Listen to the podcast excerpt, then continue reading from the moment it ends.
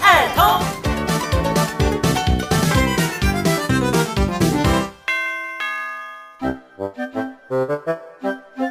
嘉义新二通，今天要介绍的店呢是玉田商行。玉田商行，哎，这是一栋呢拥有七十多年历史的日式老屋啦，也非常符合它新建的那个年代哦。嗯，前身呢是嘉陵商行，创办人林俊成主厨从小生长的地方哦。这个老屋里面的梁柱呢，哎，这个是老屋的梁柱。你要讲什么了？不是梁山伯与祝英台梁祝。好，梁祝跟墙面都是呃林主厨他如数家珍的故事材料，哦，更是他一家十代人的生活记忆。